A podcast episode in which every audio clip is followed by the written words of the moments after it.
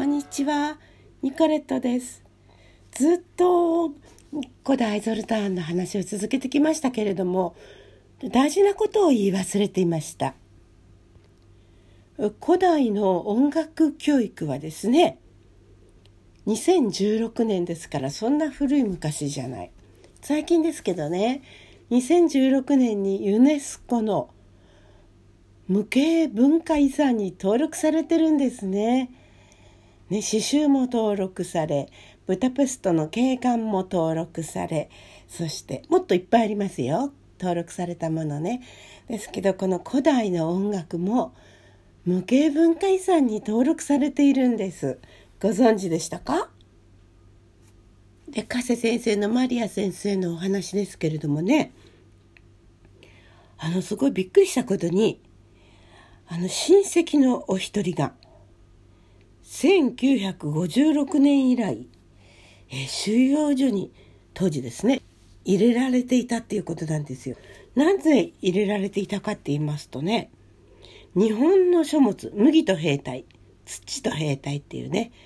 えー、書棚に置いてあったので踏み込んだソ連兵が見つけたためだそうです。えー、ハンガリー動乱の時にね戦闘の中心になっったところがこの方のお家があるところなんですけれどもまあたまたま言い合わせたマリアのおじさんはね嫌おうなしに捕らえられたんだそうであっという間の出来事だったそうです。いくらねソ連軍の占領時期に捕らえられたとはいえ日本の書物を読んだくらいでなんで10年もの長い間収容所に入れておかれなければならないのかってしかもハンガリーの国のですよ全く腑に落ちないっていうことでしたね。で昨日はですねマリアのお父様のさらにお父様おじい様にあたる方ですけれどもねえーと、と進歩的なね貴族が催すサロンにいらっしゃってたようですね。このマリア先生の夫の方はですね代々音楽家との交流がサロンを通じて多かったらしいんですね。でニュガットサロンニュガットっていうのは西っていう意味ですけどもねそういうサロンに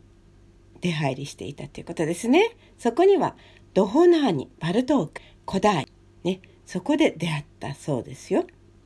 彼らの講演記録も日記に残しているということです。西ヨーロッパの文化や芸術を紹介する意図で1908年に月刊誌として発刊された雑誌の名前だということです。古代やバルトークも支持したこのグループの思想の基盤は西ヨーロッパに新しい創造的精神を探り同時に当時のハンガリーにあった精神的荒廃の中の大敗を排してハンガリー独自の国民文化国有の論理を確立させたいというものだったということです。特に古代はニュガット氏に音楽批評を盛んに寄稿してニュガットサロンに、えー、もですね時々顔を見せたので文学好きのマリアのおじさんはこの会合で古代とも知り合っていたということですね。まマリアのおじさんは19世紀から20世紀前半にかけてのハンガリーの急進的民族主義グループの流れを組むものとみなされて実権を握るソ連とソ連体制派のハンガリー政治家から危険視されていたそうです。収容所で調べられているうちに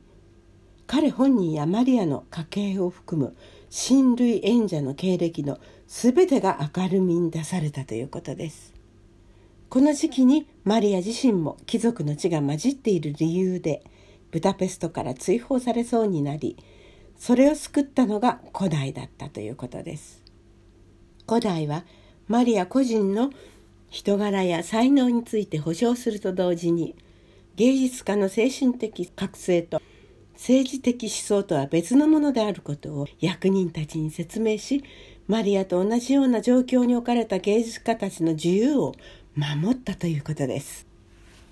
作曲家古代の偉大さはその作品を通して世界に知れ渡っています。彼はハンガリー民謡に芸術的価値を認めそれを使った作品により民族的にも世界的にも誇れる質の高い音楽を作ることに成功しました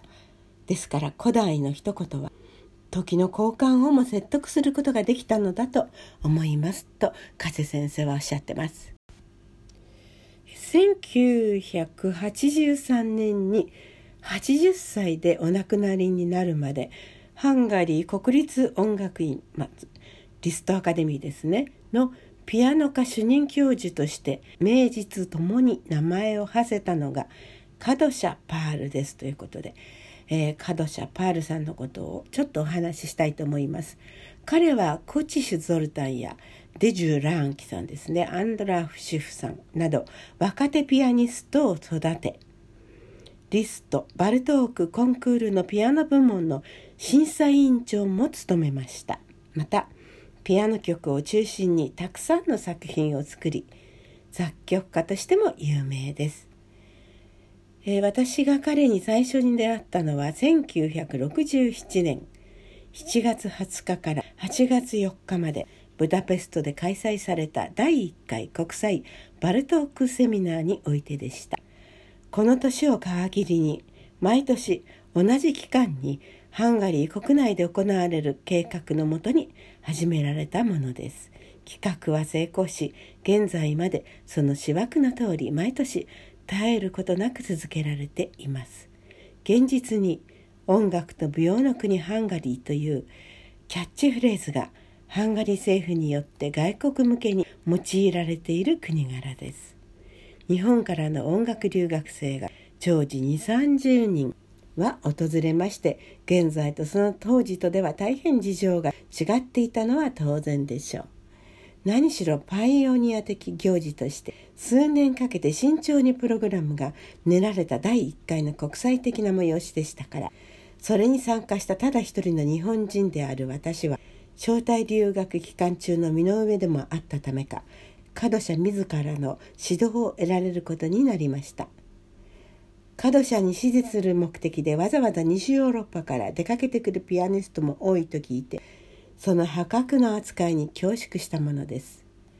リストアカデミー全体を開放して行われたこの時のセミナーは参加者の専門に関わりなくどの部門の講座にも自由に出席できる仕組みになっていました。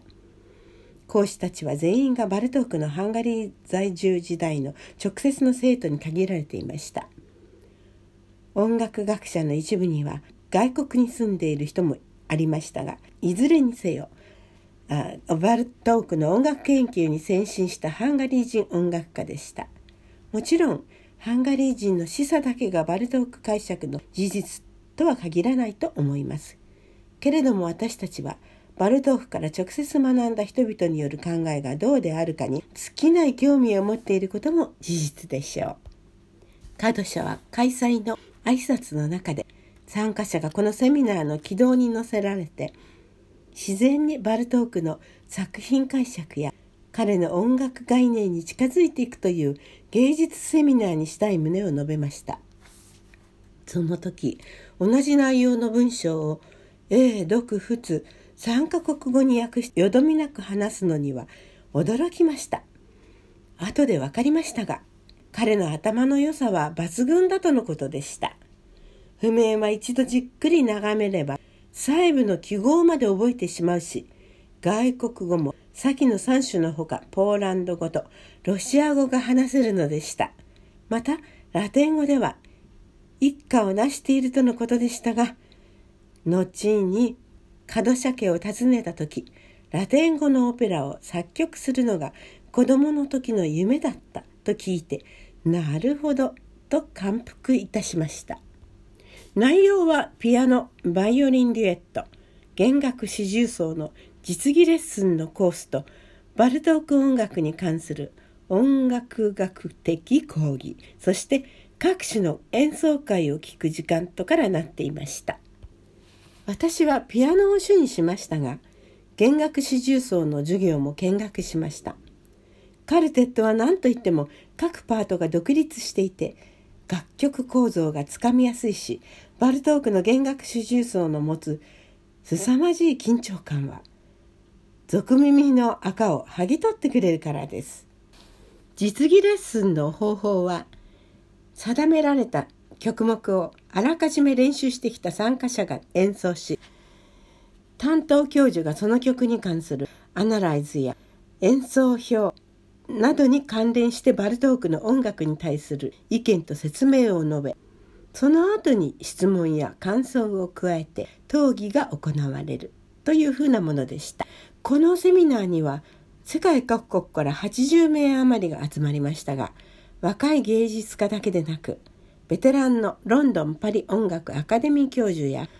音楽学者音楽ジャーナリストたちが顔を揃えバルトークに対する関心の深さがヨーロッパ中に行き渡っている事実を思い知らされるのでした。ピアノについてですけれどもバルトークは26歳の時から約30年間リストアカデミーでピアノを教えていました。作曲は教えられるものではないがピアノの演奏の技術はみんなに教えることができると考えていたんですね。続きはまた。ニコレットでした。セルブース。